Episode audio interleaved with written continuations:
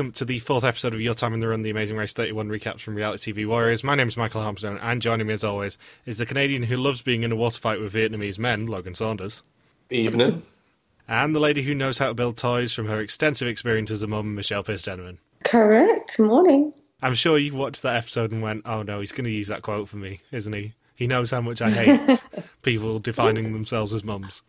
It's okay. I built so much Lego in the holidays. It's just crazy. Is Lego Masters inspiring you then? Oh my god, I love that show, but those people are insane. Get me and my knowledge of Australian TV, despite the fact it's a British format. Exactly. I thought, oh, maybe you're just saying that because of the British one and not knowing that we've just got one right now. No, I know full well that you've got one now because it's hosted by Hamish Blake off of Andy, Yes. who I, I love very dearly. I have a question before we begin. Hmm, go on then. Do you guys think an all female team is going to win this season? I can't comment on that.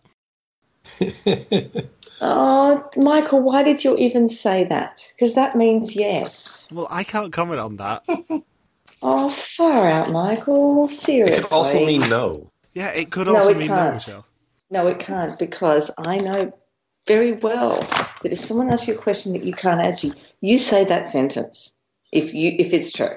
For all you know, the next two teams to go could be the two all-female teams, Michelle, and we could be sitting here in two, three weeks' time, you going, "Oh, finally, both of the mum teams have gone."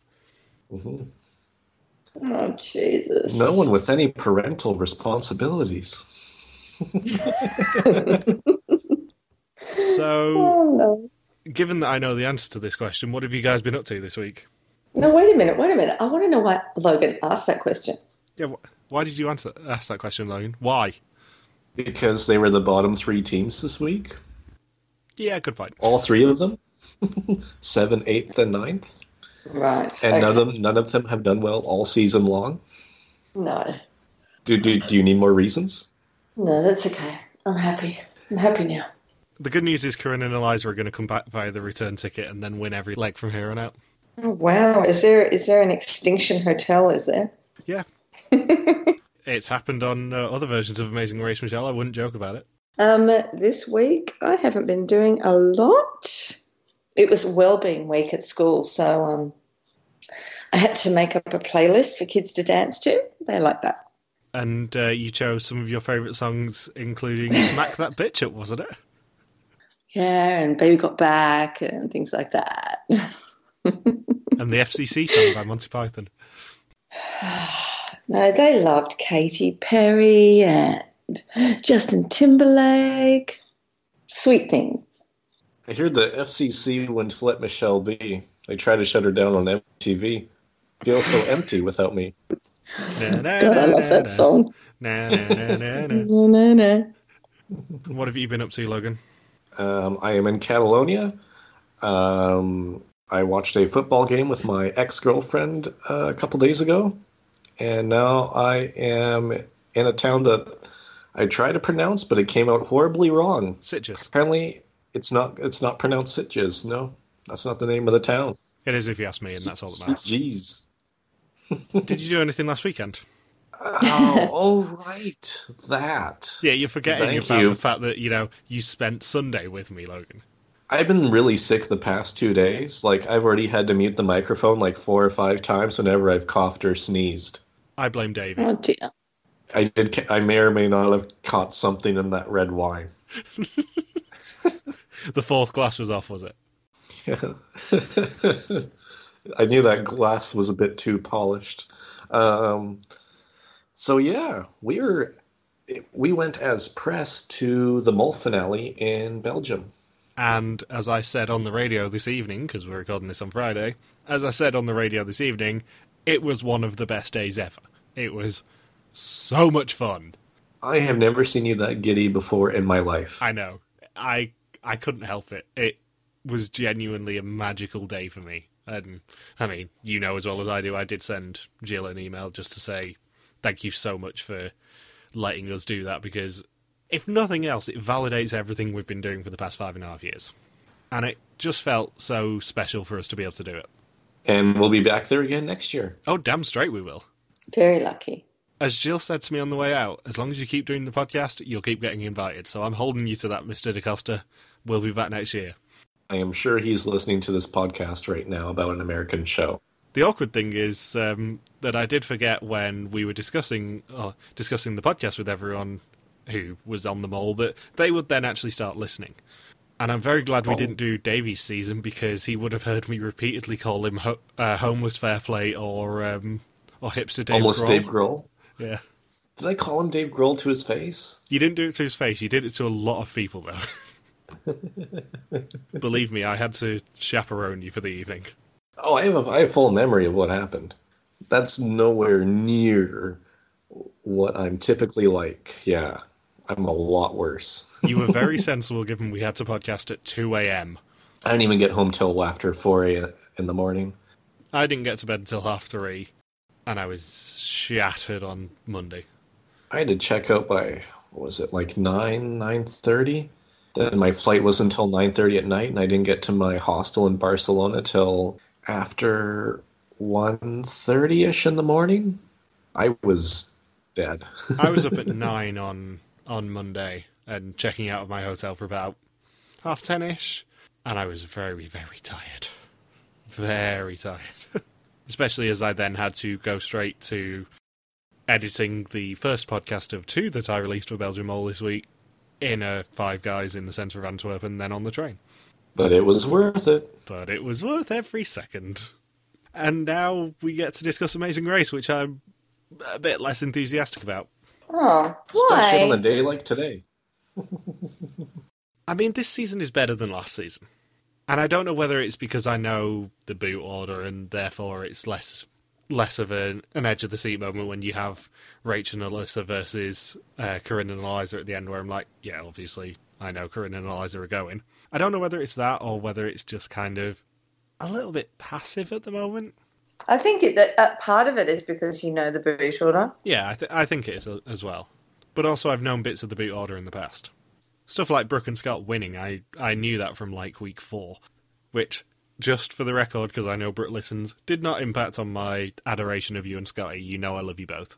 You mean you didn't pull a Murtz Jaffer and just look up spoilers to see who wins and then suck up to that person so you get invited to the finale parties? No, I, I don't like them because they won. I like them because they're iconic. And them winning is the perfect ending to their story. No, the perfect ending is if Brooke gives birth to twins. No, the perfect ending is if she comes back with Blair and then wins again. Yeah, I I think this was a good episode. I don't think it was a great one. Especially when they don't air a full task that has a direct impact on who got eliminated. Yeah, that's um, that's something we we may have to discuss. Try and preempt Justin a little bit. Yeah, may have to discuss. So previously, nine teams travelled to Vietnam. A Big Brother alliance was formed at the airport, while Leo and Jamal and Corinne and Eliza struggled their respective detours. Becca and Floyd ran an almost perfect leg in a leg that was basically designed for them and it in first, while Chris and Bret's age caught up with them, but it was the first non elimination leg of the season. And we begin, as with every Vietnam episode that we seem to be covering at the moment, with a downpour in Ho Chi Minh City. With motorcycles. With motorcycles, yeah. Because yet another link between this and Belgian Mole is that there was a pretty big cyclone in um, in Ho Chi Minh City when Belgian Mole was filming there, to the point where they actually had to basically cancel a day of the filming because of it. And teams must now travel to Snowtown, Saigon, where they will find the next clue. And it's Becca and Floyd leaving in first at 2.47am, Nicole and Victor at 3.36, Colin and Christie at 3.46, Tyler and Korey at 4.06, Corinne and Eliza at 4.19, Janelle and Britney at 4.55, Rachel and Elissa at 5.02, and then Leo and Jamal and Chris and Bret. We don't find out any departure times for at all. Even though they're the, the first and last are always the most important. I wonder why they put up some and not others. Because they don't like me knowing things. it's just it's a bit annoying. Either put them all up or don't put them all up. It's more reason to listen to the, all the contestants' podcasts scattered all over the internet. Yes, the first of many questionable editing decisions in this episode. All we know is the departure time was before 6.30. Yeah, and that they were close enough from the flower market to Snowtown, Saigon to get there before 6.30. I don't think that place opens at six thirty. What do you think? I think that was a sign made for them. Why would a place like that open at six thirty a.m.? There was actually a topic that Logan wanted to discuss on this because someone was moaning on Amazing Race fans, as they always do. Oh my gosh, yes. But this was actually an interesting one. It's like the one the few to actually pay attention to. About how unfair it is that some teams depart and then there's an hours of operation. And I'm going to break a massive secret here for you, but it's deliberate. Because they don't do 12 or 36 hour pit stops anymore. They stagger it so that all the teams can catch up if they're staying, staying in the same city. Spoilers. Mm. Unless there is an 18 hour gap, which is pretty much impossible on Amazing Race anymore, they deliberately time it so that one team will be departing and have to wait like four hours for the next place to open, at which point everyone can catch up and everyone gets a fair chance. Yeah, you know that the advantages are completely gone now because this was a leg within the exact same city, so they didn't have to really be in transit anywhere, and they still made everyone bunch up. In past seasons, it's usually the only leg where how you finish on the previous leg has any impact. Now they've even taken that away on this one. The thing I will say is that it makes a lot of sense for them to do it. Of course it does. And the reason I say that is not even from a production standpoint, but it means that they're not penalising any of the other teams when, spoilers, at the end of the leg there is a double battle. Because if you remember, the major problem with the intersection is that teams had to wait hours and hours and hours for the next team to arrive. They want to minimise that in the event of a double battle and try getting it down to like half an hour. Yeah, but it's not just that. It's it's you know it um, it's good that the teams that may be very good, Leo and Jamal, have a shocker of a day. Leo and Jamal are not very good on this season anymore. well, they have a chance the next episode to redeem themselves. I suppose in in the old days there was such a huge gap, and you just knew, oh, well, they're obviously out next leg because they can't possibly catch up. Whereas this gives them a bit more competition, I suppose. Not to mention, this speed bump made teams go directly to the roadblock location.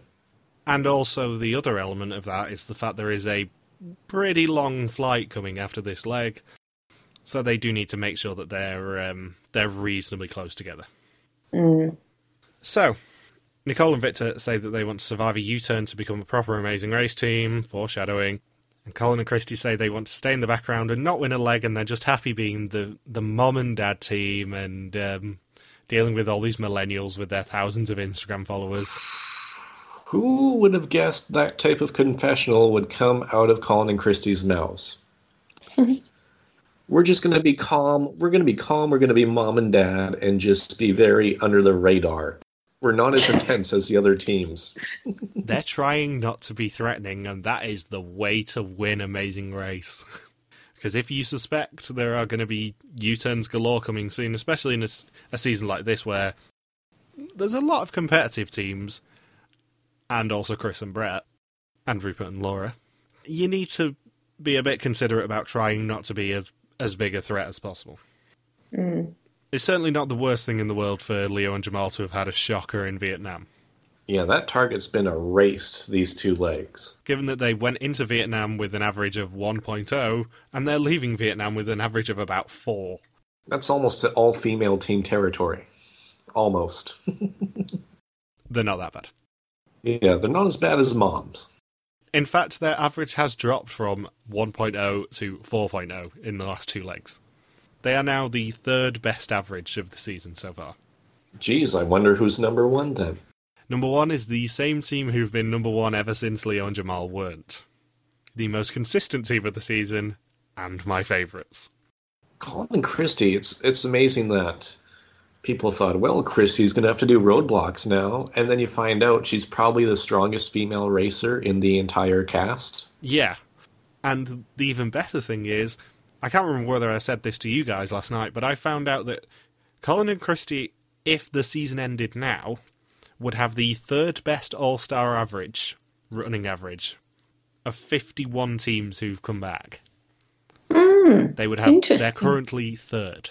You know what makes me think is back to season five. If they had the roadblock rule then, Colin and Christie probably win the season. I can't see Kim doing that well at any of the roadblocks. No, Christie is incredibly strong. And this is. I mean, we'll get to this in our eventual end of season podcast, but I think bringing back Colin and Christie is a great idea because it then opens up teams who were very old school racers to come back and prove that the roadblock rule isn't a hindrance to them. Yeah, like Flo's going to hit them all out of the park. Flo coming back would be iconic, but Oh, she's not coming back. I know she isn't because she's a mum. Ah, Michael. no, no, that that is actually her excuse. She has turned it down before. God. But there are so many teams who, especially sort of season five, it has a reputation of, yeah, it's a great season. But none of those teams would have done very well if the roadblock rule was in place. And I would like to see more old school teams come back if they're ever going to do an All Stars again. I'd like to see more old school teams come back and prove how good they are, even without the roadblock rule. And I think Colin and Christie doing so well so far is a testament to that hmm. without saying how they do, obviously. I have to be so careful in these podcasts to not, to not say how any team does. Yeah, thanks for reminding us of that. Yeah. Because, you know, I'm not at all trying to block what you say sometimes because I don't know whether you're inadvertently giving us stuff. I, I haven't said anything that is spoilerish in four episodes, and I'm very proud of myself for that. That's good. Because I'm deliberately wording things. What? Rupert and Laura go home soon? Yeah, I mean, for the preview, I had to think back to how I felt when we found out who the cast was. And I'm like, if Rupert and Laura aren't first to go home, something has gone really wrong for one of the teams. Which was exactly what happened. And then I found out that Art and JJ were first boots, and I'm like, eh, really? How did that happen given they had the best average coming into the season? And then you find out Art didn't do anything physically to prepare.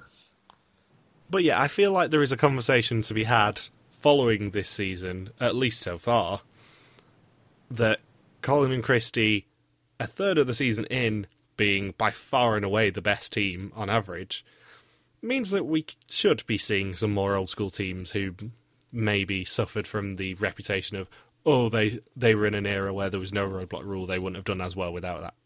Yeah, I think you can erase that with Colin and Christie. They would definitely Chip and Kim probably fall middle of the pack, and Colin and Christie wouldn't even be close. I can't even see Nicole doing well at any of the roadblocks either.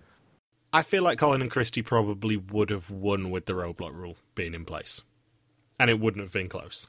Yeah, Linda and Karen don't get to move up at all.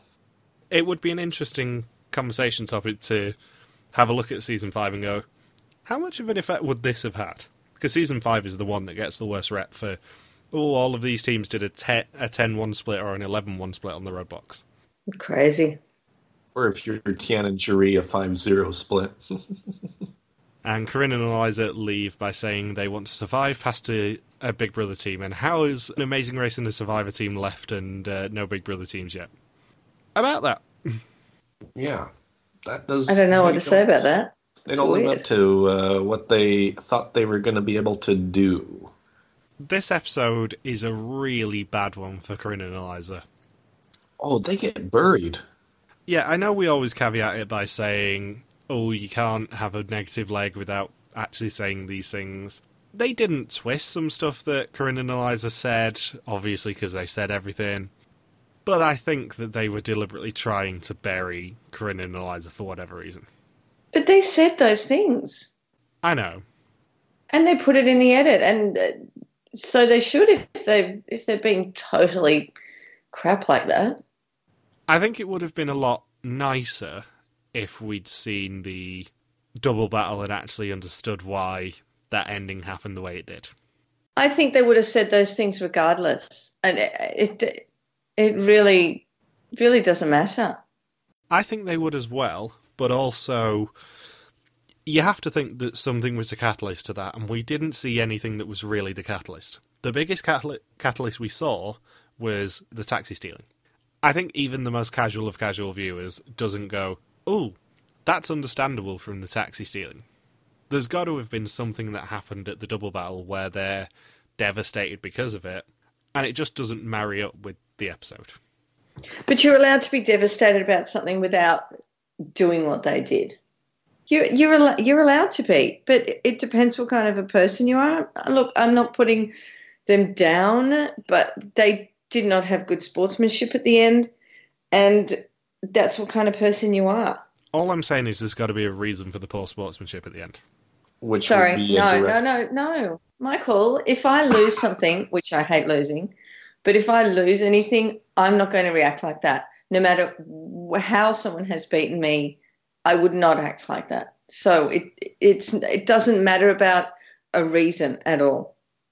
What if me and Michael are playing badminton against you, and we win like twenty to zero in the first set of badminton? After each point, we're super happy. We're encouraging each other, and also trying to encourage you while we're up like eighteen. no, to you zero two or would something not be badminton. encouraging me. You two would not be encouraging me. You'd be What- what if- me what if- out. Encouraging you, we wouldn't be encouraging each other. What if what if we were? What if we were though? Because that's what Rachel and Elissa would probably play badminton like. I was very lucky that Logan wasn't doing more Instagram lives on um, on Mole finale night because I was chatting some shit about him to his face. There'd be no encouragement ever. So, at Snowtown, or Icetown as I'm now going to call it, because Ben Wyatt was in the polar bear outfit. Kudos to Lil Sebastian, who I'm currently looking at. Becca and Floyd find out that it's an hours of operation at 6.30am, and then when everyone catches up and gets to go in, Chris runs up an escalator the wrong way, and they need to slide down the hill to get their next clue from a polar bear. Have you run up an escalator the wrong way? I have, and I usually get in trouble for doing it. But I am the sort of rebellious child who will do it just for funsies. He did it very badly. Yeah, yeah, he did, because he stacked it. Jeez, that would have hurt on the metal as well. And then at the top, Britney shoves Elitha to get a sledge and then takes the polar bear out on her way down. I love that. I think we finally had the breakout of Janelle and Britney this episode. They were one of my favourite teams this episode, mainly mainly for Britney because Britney was just making stupid faces as uh, Janelle was doing things this episode. Like all the work that Britney did in the boat. Yeah, exactly. Like like being, uh, how did she describe herself? A nice little counterweight in the boat. She's like a paperweight. Like taking the polar bear out, her reaction to Janelle getting the roadblock of being basically a human blur as she taunted the camera. Like that's the old Britney from Big Brother 12 that I wanted to see when they came hit came into this season. Maybe she was like a child. You know how like a child will try to use their momentum just using like their head or their shoulders to get forward or backwards in a boat? Maybe she was doing the same thing and it actually worked. Maybe Janelle's not as strong as she thinks. And then teams must find the College Transportation Central, very familiar to fans of Belgian Mole, to find their next clue. Is it the exact same one? Yes, Yeah. I'm pretty sure it is. Unless you're Chris and Bret, of course, who find their speed bump sign and they have to fill a cooler full of snowballs and then take it to the College Transportation Central anyway. Is Ho Chi I've heard there's so many more expats in Ho Chi Minh City now and it's not really that cheap of a place to live anymore in contrast to the rest of Vietnam. It's like Ho Chi Minh's trying to catch up to Dubai as like slightly cheaper version of Dubai. It is, but also Ho Chi Minh City is very cheap anyway, just because of the currency. Yeah. Nothing cheaper than Dong. And Corinne and Eliza try and steal Rachel and Alytha's cab, and Corinne wants to block them on all social media when she gets home. Okay. and then once teams get to the college transportation central it's a it's a roadblock which is who feels like driving themselves crazy. And in this roadblock one team member must take upon the mantle of axel and bruno and complete a course on a moped to get their next clue. Also they get an express pass if they do carry water bottles chairs a boat or a gong on their mopeds I hear it's an automatic U-turn. If, I hear it's an automatic U-turn if they bring the boat on there, though. yeah it is you're right I hear there's a timer. Do you think, like I do, that this would have been a great roadblock to use the extreme roadblock pass on if you had it? Uh, considering the most attempts was ten, the most attempts was ten, and I don't think it took that long to do ten attempts on it. I feel like it's an incredibly frustrating roadblock and one to to really trick people with. I guess by amazing race standards, I guess it might be a wise one. But they spend more time having problems with dancing tasks generally. Yeah, what roadblocks have we seen so far, though? Because we've seen the sandal one, the going up the inflatable slide that definitely wasn't a replacement task at all. I think Art wouldn't have used it on the moped task. I think he would have liked it. We've had the elephant task, which I guess, in terms of a time penalty, if you're going to annoy another team, especially if they've been U turned, is quite a good one to use as well. Oh, yeah, the elephant one would take so much longer than Eliza on the moped. Yeah, last week we had the karaoke, which I think was more enthusiasm than anything, especially if you end up singing Charles and Eddie, uh, Would I Lie to You? And now you have this one. I think of those five, you either pick the elephant or this one to use it on. So for karaoke, pretty much Eric and Daniel would be the ones using it. Oh, I, I wish they would have brought the the Belgian mole version of karaoke to, to this season. Survive this half half hour long massage while trying to sing karaoke songs to get your next clue. If Eliza wasn't crying before, she'd be crying now. Even though obviously we have a huge soft spot for Axel and that he is a genuinely lovely human being, as we found out on Sunday, God, that task was funny. It was funny. Logan told me not to speak during the episode, and I, of course, ignored it. And as soon as Jill said, two of you need to do karaoke, one of you needs to do a massage, I turned to Logan and went, that massage is going to have a twist. Yep. Like, how do you go into that task without going, yeah, they're going to make me do something other than a massage here? You can just tell. Not only did it have a twist, it also had a few knots. It also had a Vietnamese lady riding him. That's normal. Yeah, right and dirty like Chamillionaire. So it is Jamal, Elitha, Victor, Eliza, Chris, Becca, Colin, Janelle, and Korey doing this roadblock. And Elitha boasts that she has major balance and then immediately fails. And by attempt number five, she just completely drives across the figure eight. She doesn't even try anymore. I don't know how I'd is a be at great- that because it's so heavy. Those, well, they're not as heavy as a motorbike, but they're they're quite heavy, and you've got to go a certain speed. I think I think I'd have difficulties. Alytha's a great source of unintentional comedy so far. Yeah, I wasn't a big fan of her on um, on Big Brother, mainly because I'm not a big fan of most people on Big Brother. But she is a very good source of unintentional comedy. Everything she says has not been able to live up to her word. The confidence is great, just the execution is a bit lacking. And the problem with us in this task is the fact that there's really not a lot to say unless people stack it. So, yeah, Jamal leaves first, and teams must now find Binh Quoi Village to find their next clue. And Elitha leaves in second, with Victor in third. And Eliza is terrified. Yeah, that thing falling over on your leg wouldn't be great. It wouldn't be great, but it would have been worse had you been stacked with water bottles, chickens. What else, did we have? what else was there? Television. Do we have a television? There on? was a television on there which Axel refused to do.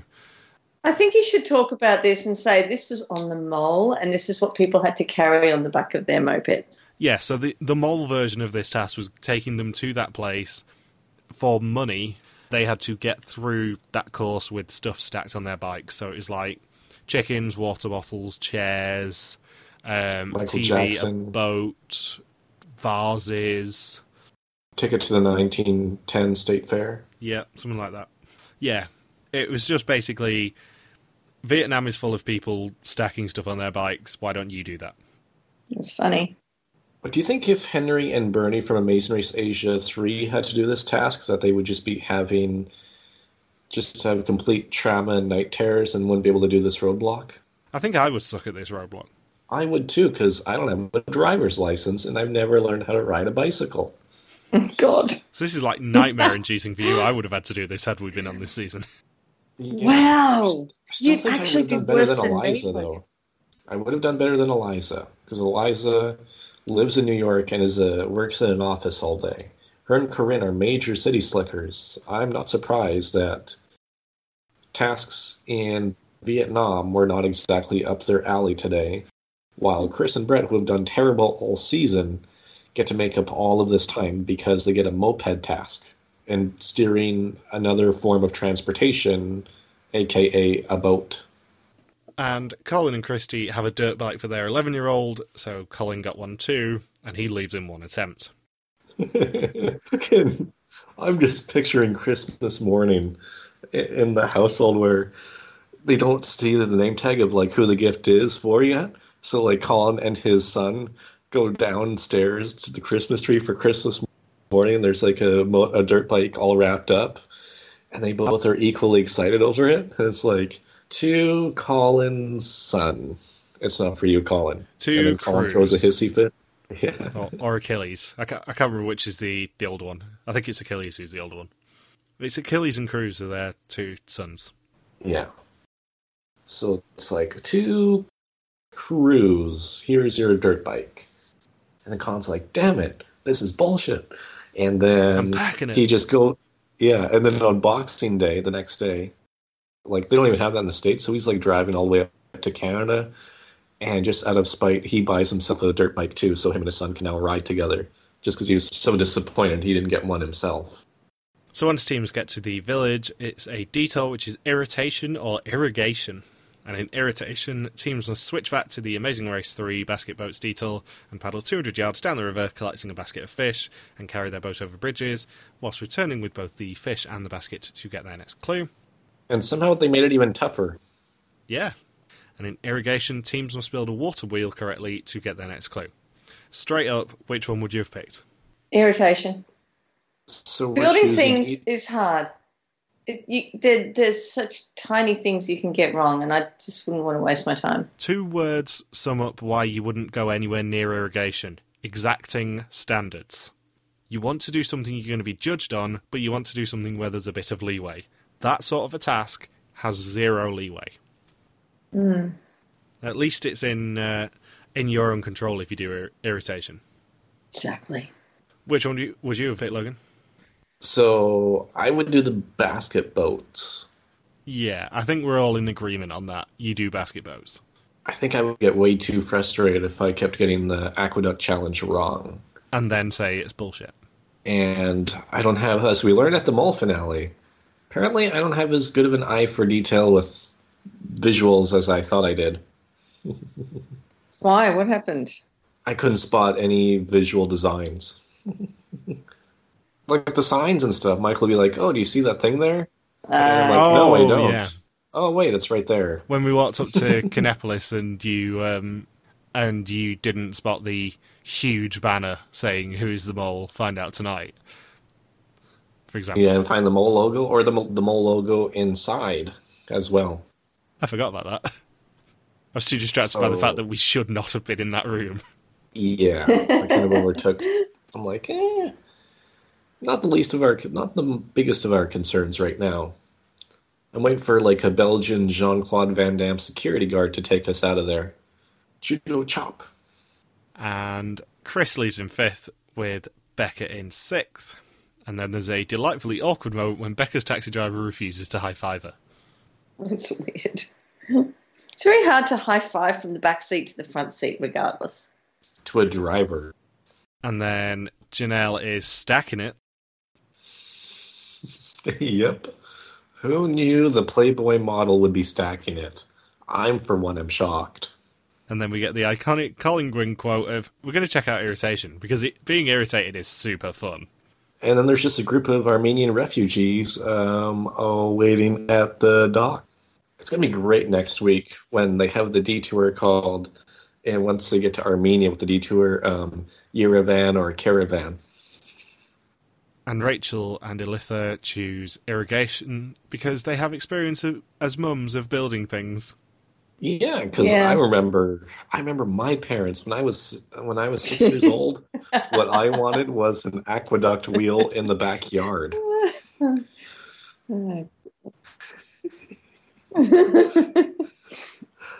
not the same as building an IKEA bookshelf. which also proved to be tough on the Amazing Race. What um what season did they go there? Six. Six. IKEA. Six. So the world's That was- largest I love that. IKEA. That was fun. The pride of Sweden. And Janelle leaves in seventh, and we get a wonderful moment of Britney's face as they leave, and she's just basically gloating. Yep. Shouldn't be gloating, as Gerard would say. Did you also notice that um, Jamal's shoulder is strapped up? Yes. I've only been noticing the goatee, to be honest with you. You didn't notice the shoulder. Oh my god, it, it wasn't on very well. It was all coming off. Yeah, it's very visible at the detail. Mm. His shoulder, his shoulder was coming off. yeah, it was. His shoulder was broken. Wow, no wonder they, they haven't been finishing first lately. That's a setback. Were they just doing that as a ploy to make sure they didn't get U turned the rest of the season? And there is a wonderful moment at the irrigation detour when Rachel slips on the ground. She slipped on grass. And if there's anything we know about Rachel, she is a creepy magician, slow taxi driver, ox mechanic, tongue gun twister, truly choosy carpet chooser, bow tie tire, matador, stevedore, conquistador, miller, miner, milliner, doctor, proctor, concoctor, conductor, teacher, bleacher, preacher, impeacher, hatcher, matcher, thatcher, dispatcher, tout, and mahout. And Bindles, I will say that is the closest you've ever got to me giggling because I did read that on Sunday evening, as I actually mentioned on the Belgian Mole podcast. Read that on Sunday evening, and some of those did make me giggle, and I had to kind of focus. Okay, the uh, there's one I want to call you on. Are you supposed to have said a tongue twister or a Tongan? No, Twister. tongue untwister. Oh, okay. It sounded like a Tongan twister, and I'm thinking, hang on, people in Tonga twist. They they don't do the, the twist in Tonga, they do the time warp. I'm surprised you didn't pull me up on truly choosy carpet chooser. There was a bit of um, alliteration in there. Yeah, Bindle seems to have um, been inspired by the very first one of me just trying to make everything rhyme. I like those sort of ones. If I I recall correctly, a Tongan twister was a drink offered at the mole finale. And Korey leaves the roadblock in eighth, and Eliza breaks down, but Corinne comforts her. And when Becca and Floyd start irritation, you can see one of the distracting guys pulling water from his boat. And Colin and Christie reach the turnaround point first, but they take the fish and not the basket, and they spot their mistake on the way back, but it is Nicole and Victor who overtake them at that point. And Eliza leaves the roadblock in last. And teams now head to Tamvu Park, the pit stop for this leg of the race, and run to fill on the mat. The last team to check in may be eliminated. Yep. Did they actually run all the way to Phil on the mat from the detour? I think this is the point where we need to start officially discussing the double battle because from the terrible editing and the fact that it said run to fill on the mat, and we heard that from multiple people, you can kind of guess that there was a double battle in this leg. It was in the park. They had to play badminton against each other because evidently the Amazing Race Canada producers have been onto this season already. And even though it was apparently cut because there was no placement changes, that is bullshit. Yeah, but it, it takes away from the rest of the great content they get from other things. I mean, I can understand why the producers did it because, or the editors, because it, it didn't affect anything. No, but it was so badly edited. Like, it was so jarring because you switch from Colin and Christie and Nicole and Victor working together and trying to have a foot race basically to the mat to Colin and Christie just appearing without their bags. Mm, but you know what? Some people wouldn't even notice that. I think most people would because it's the most egregious bit of Amazing Race editing for a long while. Yeah, it was even knowing that going into the episode. I didn't know exactly when it was placed. I thought it was actually before the detour. I don't know when. But then, yeah, towards the end, I'm like, oh, it had to be at the after the detour because, eh, because yeah, Colin and Christie just randomly appearing solo, and then Leo and Jamal's mat chat was so weird too. I presume Leo and Jamal must have lost a couple of spots at the at the head to head. Becca and Floyd apparently played three matches. Wow. And we didn't see any of this. This is what I mean. There was no reference to it. They could have easily skipped through it because it was a double battle and it's going to be boring because it's badminton and it's not even good enough to be tennis. And this comes from someone who hates tennis. But they need to at least acknowledge it because of the placement changes. It had a direct impact on the outcome of this leg. Yeah, because Corinne and Eliza probably would have beaten the Reilly sisters in a foot race. I would guess, without knowing anything for certain, that Corinne and Eliza probably got to the double battle first and lost and then had to face the Reillys. And that was where the frustration came from because they could have saved themselves twice. And they lost to the Reilly sisters at every twist and turn this leg. Yeah. They just had to accept the fact that they were worse than the, all the Big Brother teams. And Colin and Christie and Nicole and Victor decide to work together to get to the pit stop. Leo and Jamal leave irrigation in third. And then Rachel and Elissa fight and freak out while Rachel wants to swap detours, breaking the Cardinal Michelle Pierce Donovan rule. Mm-hmm. And then Becca and Floyd leave irritation in fourth with Chris and Bret in fifth. And then we just cut to the pit stop, so Colin and Christie check in first without their bags, and they win a trip to the Dominican Republic. And it obviously means a lot to them to finally win another leg after 15 years. And as part of their prize, they get massages. I wish Rachel would have switched detours because they would have just been able to beat Corinne and Eliza anyway at the head to head. So it would have made it that much funnier. Double battle, Logan. Yeah, well, not everyone's going to know what you mean, Michael. Not everyone watches all of the international versions. And I will also say, from what I've heard about the setup for this, in terms of teams had to run to fill at the mat, get a clue to describe the double battle, and then head over to the double battle arena. If that is true about that setup, then it isn't the only one this season. Because Phil was seen in a later leg with um, clues in his back pocket where it was not a keep on racing leg. And everyone was wondering why Phil had those in his back pocket. And it may make sense now. Do you think those will air? Um, I'm not sure, but I will say that it was in the final four leg, if my theory's correct. So they may be pulling an Amazing Race Canada and having their final three be determined by a double battle.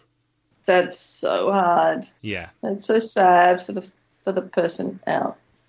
And the greeter is adorable and probably doesn't deserve to see the meltdown from Corinne and Eliza coming soon. No, so cute. And Colin, oh my gosh, he's so happy. He's always happy now. He's smiling and hugging all the time. Even if I didn't love Colin and Christie so much, which I obviously do, seeing them win a leg after 15 years is delightful. Seeing their reaction to winning a leg after 15 years is even better. And knowing that the pit stop greeter wasn't even born yet when they won uh, uh, the last time they won a leg. I bet that made them feel so old. Could, you imagine going up to the little kid if it was them in their current Buddhist state and they go up to the little kid and be like, We were winning legs of the race even before you were born? That's what old Colin would have done. I had a really weird moment a few weeks ago when I was on the radio because there was a professional Fortnite player who came in uh, to be the guest. And the host was playing Black Eyed Peas Where Is the Love? And we actually had a discussion after this Fortnite player had gone whether he was born yet when that song came out. That was 2002? Uh, 2003 it was. And he was 16. Oh, he's around the cusp. There is a very real chance that I I was sat next to a Fortnite player who had who was not born when the Black Eyed Peas Where Is the Love came out. That made me feel super old. And you were younger than me. Yep. And when Nicole and Victor check in in second, you can actually see Tyler and Korey in the background waiting for the next fight, which is interesting. Hmm. And then we just get loads of fun character scenes from the basket boats challenge. I'm not even going to call it irritation anymore, it's basket boats. So Janelle says, Okay, we're now in a water fight with Vietnamese men. They would love Thai New Year. Songkran, is it? Songkran, yes. Water guns for four days straight. You just spray everybody with water. Right in the face. Right in the face. I was laughing when you'd put when you'd put those posts up, Logan, and you said you couldn't even leave your hotel and you just had to get to the corner shop to get some sort of water gun so that you yeah, like they start spraying you the second you leave a private residence. Oh, yeah. I love it. Yeah. Yeah, it's only like a few steps. I only made a few steps. I'm like, oh shit, it started earlier than I thought. They said it wasn't until tonight. And then I had to duck into the 7 Eleven right next door, bought two dry bags, or put, bought one dry bag, and just shoved everything I had in there. Then made it back to my hotel, then cleared out anything I didn't absolutely need. I think everything except my cell phone. Couldn't even take pictures for the next two days because I was too afraid of my phone getting too soaked. but it was worth it. And Korey manages to cut himself on the fish baskets. Bloody Fingers 101 Part 2. Britney describes herself as a nice little counterweight. Before Tyler and Korey leaving sixth, with Janelle and Britney in seventh. And then Chris and Bret checking in third, Becca and Floyd in fourth, and Tyler and Korey in fifth, and Leo and Jamal in sixth. And Corinne and Eliza sink at the Basket Boats Challenge before Rachel and Elissa leave Irrigation in eighth, with Corinne and Eliza leaving Irritation in last. And when Rachel and Elissa read the clue, they read the phrase return to Phil on the mat, which means they were basically told it was a double battle and they had to go to Phil, grab the clue, and then go to the double battle. If I had to do an analogy for Britney's effort on the boat to another Big Brother season, it would be like if Dan was the one paddling and Memphis was the one sitting in the boat. That's pretty much what it was like. Britney was one step short of doing a Kathy from her season and going, What do I do? and then in a alleged foot race to the mat, Rachel and Elissa checking in eighth. Rachel cries. Corinne and Eliza just kind of slink in. They checking in last, and they're eliminated and angry about it. Well, Eliza, I think, outcried Rachel this leg. Yeah, if you didn't know that there was a double battle this leg, the fact that Corinne and Eliza don't even try and run into the mat, you kind of know that they just lost and knew they were going to get eliminated. Not hashtag blessed. No, this is what I don't like about the double battle being right at the pit stop because it takes all the intrigue for the teams out because they know full well that they're getting eliminated if they lose that last one. They're like deflated balloons. It's like somebody just turned the power switch off and it's like. So, do you want to eulogize Corinne and Eliza? Um, Corinne, she is a mid 30s educated woman, and the only thing we would give her is a handful of antidepressants so when Eliza's crying on the race, it would look a little sincere. That works. I just came up with that now. I feel proud of myself. Um, they serve their role.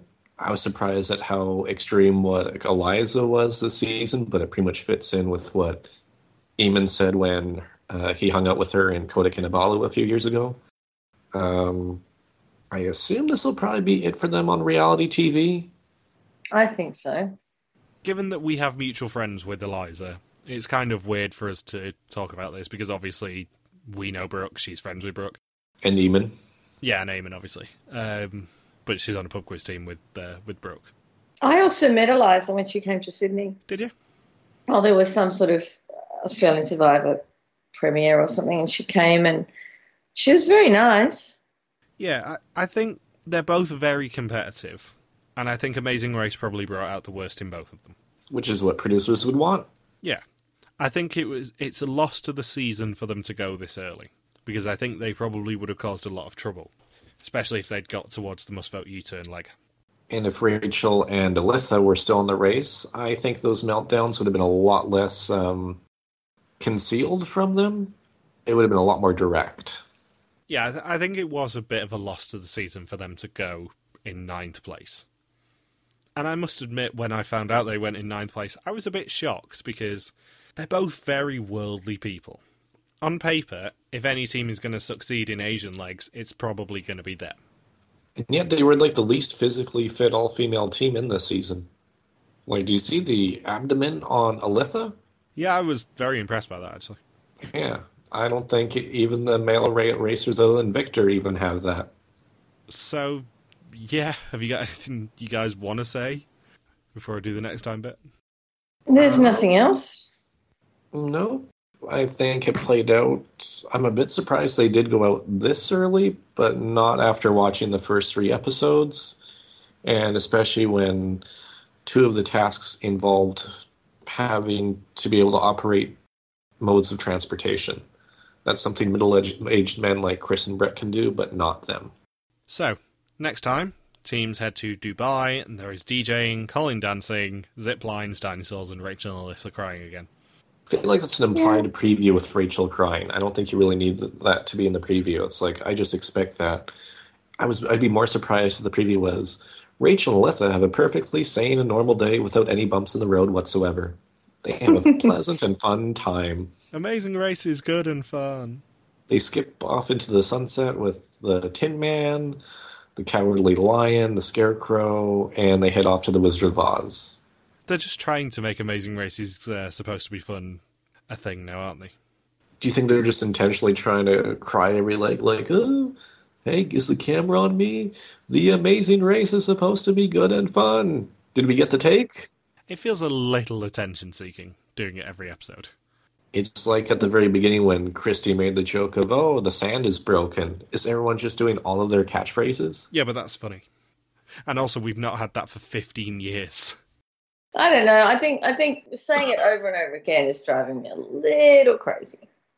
So, what do you guys think is going to happen next? Like, I mean, Chris and Bret have to go at some point, don't they? We got it so wrong last time. so I, know you did. wrong. I must admit, when I was sat in that lovely lounge in Manchester Airport last Saturday morning, editing this podcast, or editing last week's podcast, I did find it slightly amusing that you guys were so wrong. Were you? You're so amused. Oh my God. I think we're having a survivor extinction next round. Or moms are going home. Do you want to make some more terrible predictions? Chris and Bret done so. They still were so under edited. God, I don't know. Rachel Nissen or Chris and Bret. Here we go. Here we go. Let's be wrong again. Have you guys got anything else you want to say? No, I am good. I think the Colin and Christie rampage is about to begin. The Zen page. I said this to you yesterday, Logan. They are still very much within within a shout of getting the all-time leg record. And I think they're going to do it because no one else is doing that well. They really don't have to win that many more legs to to get the the leg record. I don't think. I think it's two more they've got to win to get it because I think eight is the current personal best. Who's that? Um, Dave and Rachel got it in one season, and Dave and Connor got it in two. I think. Mhm. Mark and Wilson. Mark and Revealson, yeah. I'm pretty sure eight is the current record for for leg wins. So And Colin and Christie are at seven. yeah, they're on seven at the moment. So they only need two more to get the the actual record, Yeah, I think they're going to get it.